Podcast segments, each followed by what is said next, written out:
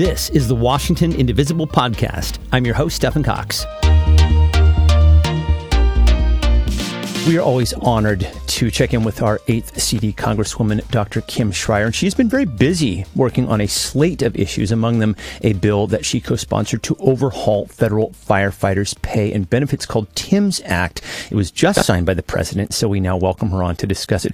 Congresswoman Schrier, hello, hello. How are you? Hi, Stephen. It's so good to see you again.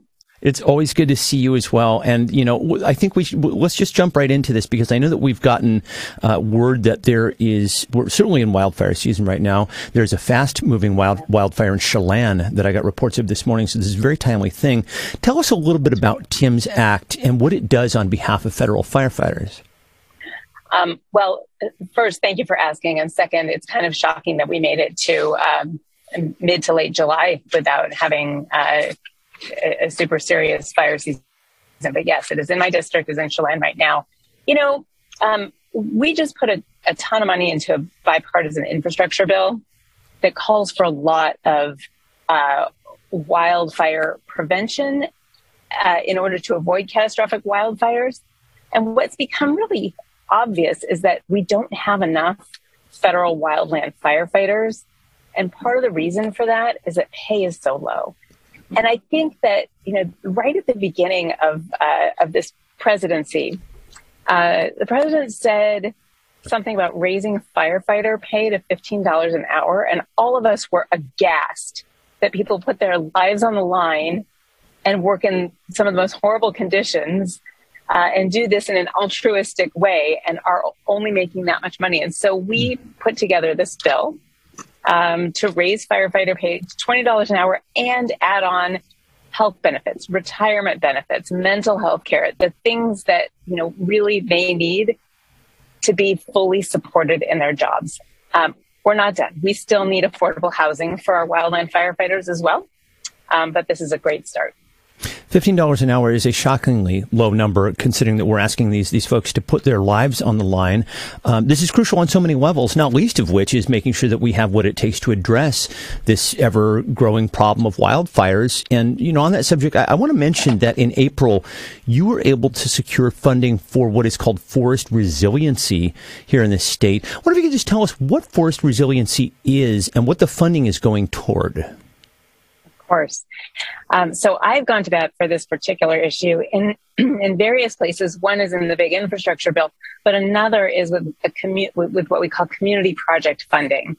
Uh, the city of Roslyn, uh, most of you have probably been there, uh, sits in the woods. It is surrounded by forest, and if that forest catches fire, um, that city is in a lot of trouble. So they have been working on uh, trying to thin the underbrush out of the forest. We call it like uh, removing the underbrush. Mastication means like breaking all that down and then doing uh, prescribed burns, prescribed fire to burn out some of that underbrush so that if a fire does start, it does not become a catastrophic wildfire. And so um, one of these community projects was getting uh, uh three quarters of a million dollars for the city of Roslyn to help uh, create resilient forest around Roslyn to protect the community. They're very excited about it. Yeah, it's tremendous. And I actually want to note that Washington State has a forest health tracker that people can check in with if you're interested. And I have a link for that in the show notes. You know, I know that you know that we're seeing a record number of uh, temperature, uh, you know, high temperatures across the country. Also in Europe, uh, there are uh, thousands of deaths right now being uh, reported due to heat and wildfires. You and I have talked about uh, how big of a concern climate is for you. I wonder, just generally, how are you thinking about this threat going forward? Oh, Stefan, this remains such a concerning issue, and um, I think I share the frustration that you probably feel that it is so, so hard to get things done on the federal level. Uh, that uh, the Supreme Court just, you know, cut the legs off the EPA in, uh, you know, enforcing the Clean Power Plan. Uh, we have climate policy in the, in the Senate being set uh, by Joe Manchin, who comes from an oil and gas state, and it has been really frustrating. Um, here's what gives me hope. Um, first of all, we can grow our majority in the Senate and hold the House. we can make real progress on these issues. Second, I am seeing local issues, states, cities, counties who are taking action. They're not waiting for the federal government. But third, I just want to say that who's president matters because every department is paddling in the same direction. And so you have, you know, the Department of Energy uh, putting resources toward clean hydrogen hubs around the country. Try eight of them, see what works best, and then double down. You've got the Department of Transportation working on mass transit and electric vehicle infrastructure. And so it doesn't all happen in the House of Representatives. It's happening in a lot of other places. And I will keep going to bat uh, for clean energy here in the Congress. Well, we, we sure appreciate all the work that you have done on that front. And, you know, I'll just point out uh, for people that this is an enormously difficult environment in which to pass any legislation at all. And you've been getting a lot done in spite of that. What do you just talk a little bit about, you know, some of the challenges that you have faced um, in successfully passing bipartisan or, or really even any legislation right now? You know, Stefan, it's interesting. The big things are really hard to pass but I've already had, just in these two terms in Congress, so three and a half years, 14 bills signed into law. Eight of them were signed by President Trump, six of them by President Biden. And I find my partners in both parties to get things done. In fact, you know, most days here in DC, we pass what are called suspension bills. They're just bills that everybody agrees on um, bills supporting our military, bills, you know, supporting our public lands, and nobody hears about those. So there is bipartisan work that happens. It's just that on the the ones that get the headlines, mm, I think people are just digging their heels. Speaking of two pieces of legislation, uh, I do want to ask you about the Dobbs decision overturning Roe v. Wade before I let you go.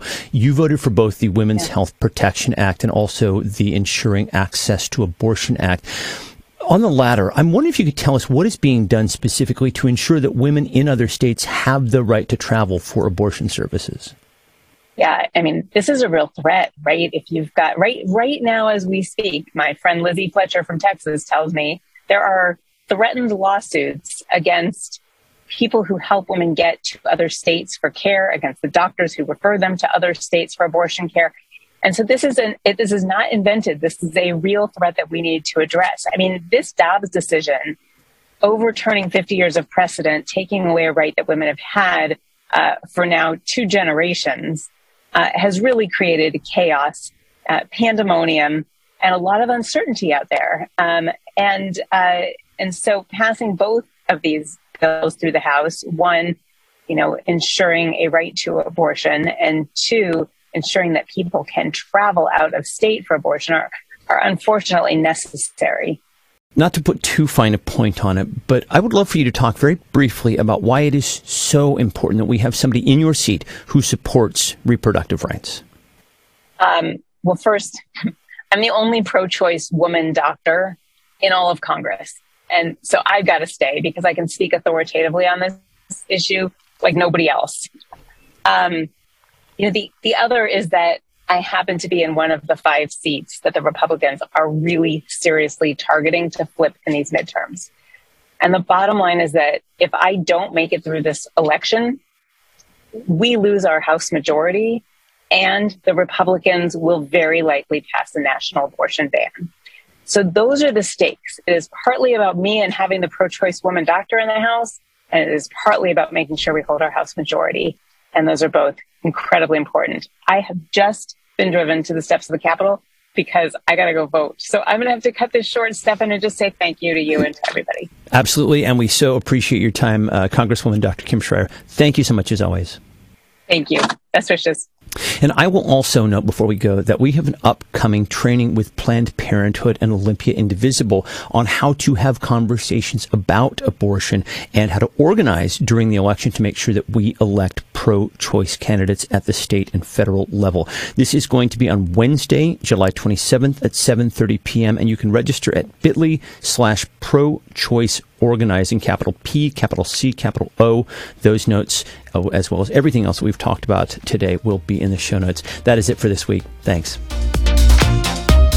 The executive producer of the Washington Indivisible podcast is Kat Pipkin. If you would like to see a video replay of this or any of our interviews, head to facebook.com slash indivisible podcast. The email for the show is indivisiblepodcast at gmail.com. Special thanks to Lori Colwell, and as always, my thanks to you for listening. I'm Stephen Cox, and we'll see you next time. Bye.